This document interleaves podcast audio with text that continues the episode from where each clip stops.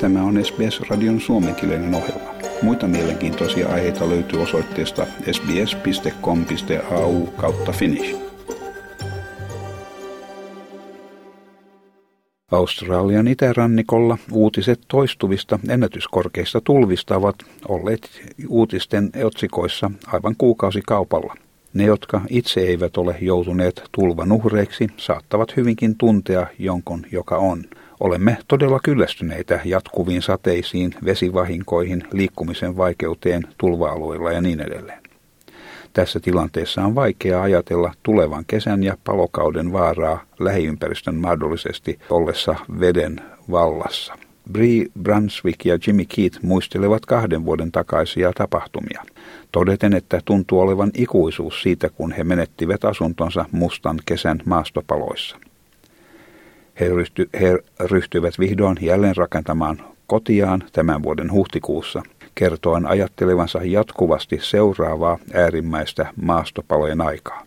Jimmy kertoi heidän aikaisemman kotinsa olleen puurakenteinen, mutta uuden talon rakenteen koostuvan betonista ja teräksestä, lisätäkseen sen paloturvallisuutta.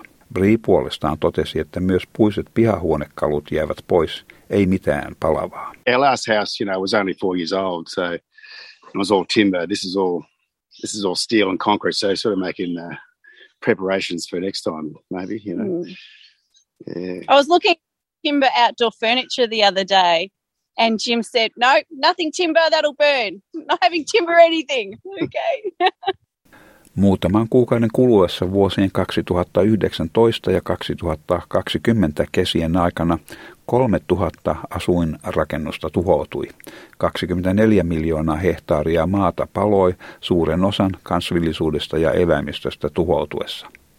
Kaikkiaan 33 henkilöä sai surmansa Australian laajuisesti.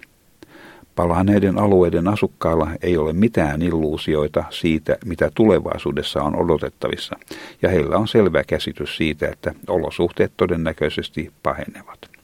Tässä Bree Brunswick kertoo, että Clifton Creek-alueen asukkaat ovat kokeneet useita paloja, mutta ei mitään niin pahaa kuin viimeisimmät palot. Clifton Creek as a community has faced fires numerous times. It's never been this bad though but it's definitely been um, under threat before, so it is yeah, always on our mind that it could happen again. Viimeisimmät valtion tieteellisen tutkimuslaitoksen CSIROn julkaisemat tiedot osoittavat, että mustan kesän paloihin johtaneet äärimmäiset sääolosuhteet ovat toistuneet kaksi kertaa useammin kuluneen neljän vuosikymmenen kuluessa. Tohtori Pep Canadell on yksi CSIROn tutkijoista. Hän kertoo nyt paloille otollisten olojen kauden pidentyneen kuukaudella ja äärimmäisille paloille otollinen sää on lisääntynyt 50 prosentilla. Mustan kesän olot olivat esimerkkinä tästä. Tohtori Canadell lisäsi tämän suuntauksen olevan odotettavissa myös tulevaisuudessa. So what we see is that fire weather has actually increased by an entire month and uh, extreme fire weather has increased actually by 50%. 50% is really that extreme fire of, you know, the, the Black Summer, you know, the, the 5% uh, worse uh, conditions for, for fire to occur. So a really significant increase already in the last 40 years, and of course, you know, that's to, to continue into the future. Tohtori Canadell sanoi, että Australialle ominaiset vaaralliset olosuhteet voimistuvat maailman keskiarvoa nopeammin. Maailmanlaajuisesti on olemassa muutamia niin sanottuja kuumia pisteitä, missä nopeat paloja suosivat säänmuutokset ovat havaittavissa. Näiden huipussa on Pohjois-Amerikka, läntinen Pohjois-Amerikka, Amazonin eteläosa, koko Välimeren alue sekä joitakin Siperian alueita. Australian vaarallisuuden taso muistuttaa näitä alueita. So there's a few um, hotspots globally uh, in terms of rapid changes in fire weather conditions or worsening fire weather conditions. And so uh, these are at the top North America, Western North America, south of Amazonia, the entire Mediterranean, and then parts of Siberia.